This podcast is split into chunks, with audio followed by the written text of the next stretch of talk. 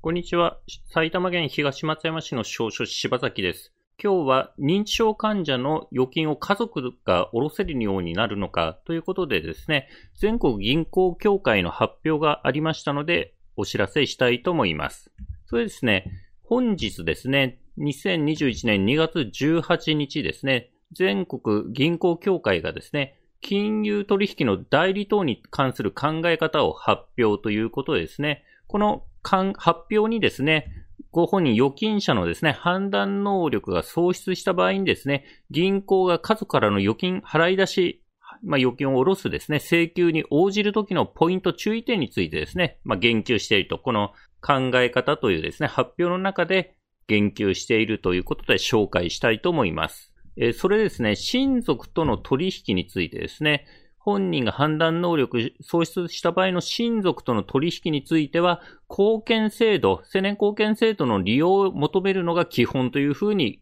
書いてあります。で、ただですね、まあそれが使えない場合ですね、まあ限定的に、まあどうしても使えないという場合はですね、まず本人の認知判断能力が喪失していることを銀行が確認するということが書いてあります。まあ、例えばご本人と面談したりですね、診断書を提出してもらったり、担当医のヒアリングを聞いたりですね、まあそういうふうにですね、本人が判断能力喪失しているのをまずは確認すると。そして、医療費の支払い等ですね、ご本人の医療費の支払いと本人の利益の適合、本人の利益に適合する場合であること、本人の利益に適合することが明らかである場合に限ってですね、払い出しを、まあ、認める親族からの払い出しを認めるというようなですね、考え方が書いてあります。ちなみにですね、このチャンネルではですね、シニア世代とそのご家族向けにですね、相続とか遺言の手続きについて分かりやすく解説することを心がけて発信をしております。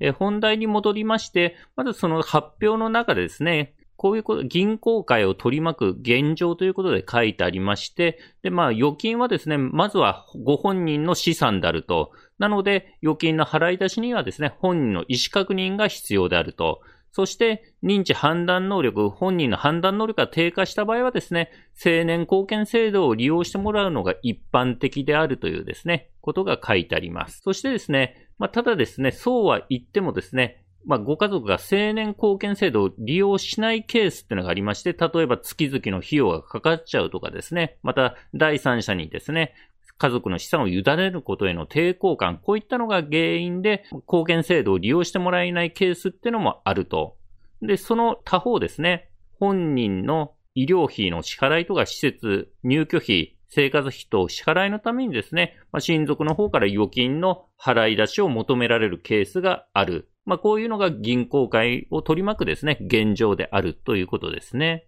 で、それに関してですね、全国銀行協会の方がですね、考え方を発表しましたと。で、全国銀行協会が、この考え方っていうのはですね、各行、銀行各行のですね、参考となるように取る、取りまとめたものであってですね、その各行にですね、一律の対応を求めるものではないということです。そして、個別の状況によってではですね、この銀行協会の考え方とは異なる対応が取られるケースもあり得るということでですね、必ずしも銀行協会のですね、発表通りにですね、格好がするとは限らないので、この点はご注意ください。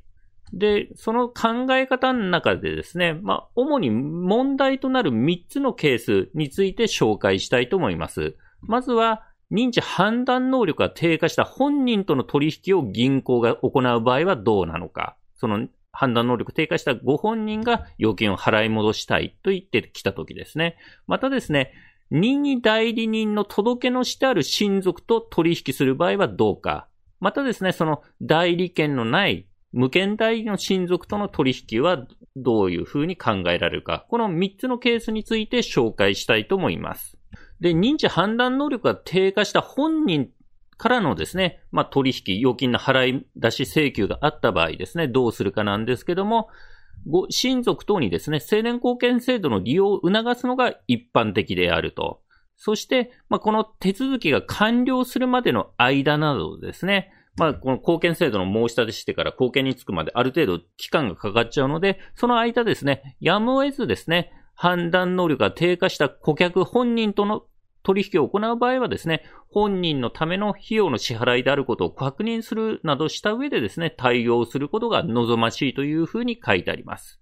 まあ、原則は、認知の判断能力が低下した場合、本人と取引するのはですね、基本的には青年貢献制度を使ってもらう。それを利用を促すのが一般的、基本であるということです。では、任意代理人である親族との取引はどうかということなんですけども、読むとですね、本人から親族等への有効な代理権付与が行われ、銀行が親族等に代理権を付与する任意代理人の届け出を受けている場合は、当該任意代理人との取引を行うことも可能ということでですね、ご本人がしっかりしてるうちにですね、銀行にその代理人の届け出ということで、まあ誰か子供になりをですね、届け出てる場合はですね、こう判断能力、本人の判断能力が低下した後もですね、その代理人である子供の取引をすることは可能であるというふうにですね、その考え方の発表には書いてあります。で、そうするとですね、代理権ってのはですね、民法上代理権ってのは、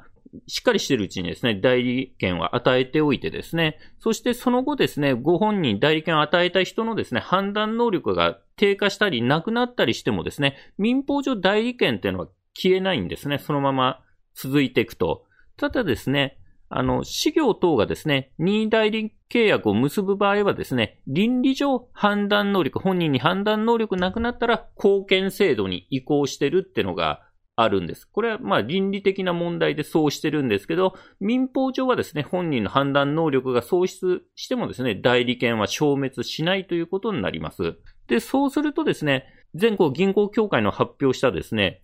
任意代理の届け出しとけばですね、その後、親族との取引銀行ができるっていうふうに書いてあるから、対策としてはですね、親御さんの判断能力があるうちに、銀行に任意代理人の届け出をしておくということが考えられます。判断能力しっかりしているうちに任意代理人として子供なりを届け出ておくということですね。ただ、銀行によって対応はまちまちだと思いますから、具体的にはですね、取引している銀行にですね、この辺の状況はどうなってんのかということで確認していただければと思います。では、え銀行が代理権のない親族とですね、取引する場合はどうなのかということなんですけども、本人の認知判断能力が低下した場合、そして青年貢献制度を利用してない場合に行う極めて限定的な対応ということで、基本的には判断能力低下したらですね、代理権のないご家族と銀行がご家族からの要望に応じて払い戻しとかをするんじゃなくて、青年貢献制度の利用を求めるのが基本ですということで書いてあります。基本は青年貢献制度を使うと。ただですね、そうは言ってもですね、青年貢献制度をですね、いろいろな事情でですね、費用面とかですね、まあ、その第三者、他人がですね、関与することを嫌うということで、青年貢献制度を利用したくないというですね、ご家族もいるかもしれないと。で、そういった場合はどうするかということなんですけど、まずは、銀行としては本人が認知判断能力を喪失することをですね、喪失していることを確認するということで、まあその方法が書いてありました。まあ例えば本人と面談して確認すると。で、まあ場合によってはですね、非対面ツールの活用ということでですね、まあテレビ電話等の活用がえー、考えられるかもしれません。またですね、医師の診断書を提出してもらったりですね、担当医からのヒアリングを行ったりとですね、まあこういった方法によって本人の判断能力がないこと、喪失し低下していることをですね、まずは銀行が確認すると。そして、まあ、確認できただけではですね、その親族からの払い出しにですね、無条件に応じるというわけじゃなくてですね、本人の利益に適合する場合は払い出すという考え方が書いてありました。本人の医療費等の支払い手続きを親族等が代わりにする行為など、本人の利益に適合することが明らかである場合に限り、依頼に応じることが考えられると。本人の医療費とか施設費、介護費等の本人のための支払いであることが確認できる。本人の利益に適応することが明らかである場合に限ってですね、親族からの払い出し請求に応じると。ただそうは言ってもですね、無権代理、代理権のない親族との取引についてはですね、銀行側のリスクは免れないと。まあ、よくチェックすることによってリスクを低減できるかもしれないですけど、まあ、無権代理の家族に払い出すっていうのはですね、銀行側としてのリスクは免れないので、まあ、このリスクを嫌う銀行側が嫌うとすればですね、まあ場合によっては、その親族からの、無権代理の親族からの払い出しにはですね、銀行は応じてくれないこともあるかもしれないです。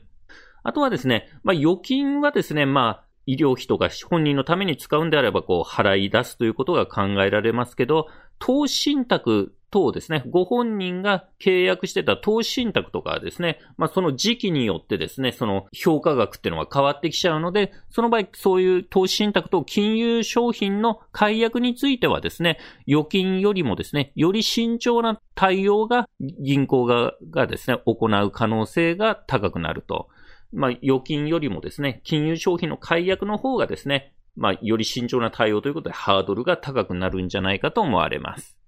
それですね、まあ、まとめとしましては、この発表を踏まえてですね、事前の対策としてですね、判断能力があるうちに任意代理人の届け出をしておく。まあ、家族を任意代理人にしますということでですね、届け出をあらかじめしておくのが有効な対策になるかもしれないと。ただ、ま、具体的にその代理人のとの取引を認めるかどうかっていうのは各校の判断によるんで、絶対大丈夫とは言えないけど、まあ、この発表、全国銀行協会の発表に基づくと、こういう対策、任意代理の届け出ってのが対策の一つとして考えられるということになります。あとはですね、まあ、この代理の届け出しなかった場合で判断能力低下してしまった場合はですね、代理権ない場合、青年貢献制度を利用するのが、ま、基本の考え方であると。で、どうしても貢献制度をですね、使いたくないということで、親族からの払い出しに銀行が応じる場合でも銀行側のチェックが行われるものと思われると。まあ、例えば、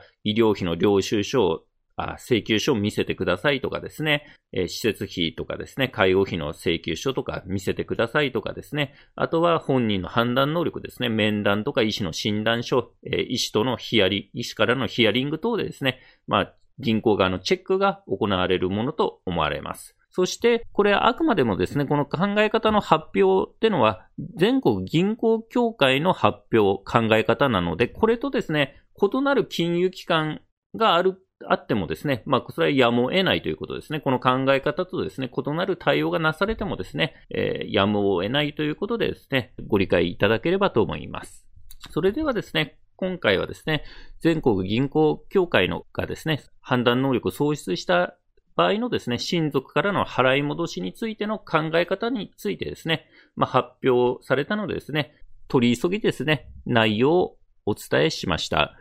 司法書柴崎事務所ではですね、不動産の相続手続きとかですね、預金の相続手続き、遺言書の作成支援などをですね、ご依頼を受けたまっております。初回相談は無料ですので、必要に応じてお電話またはホームページからご予約ください。埼玉県東松山市の司法書柴崎でした。ご視聴ありがとうございました。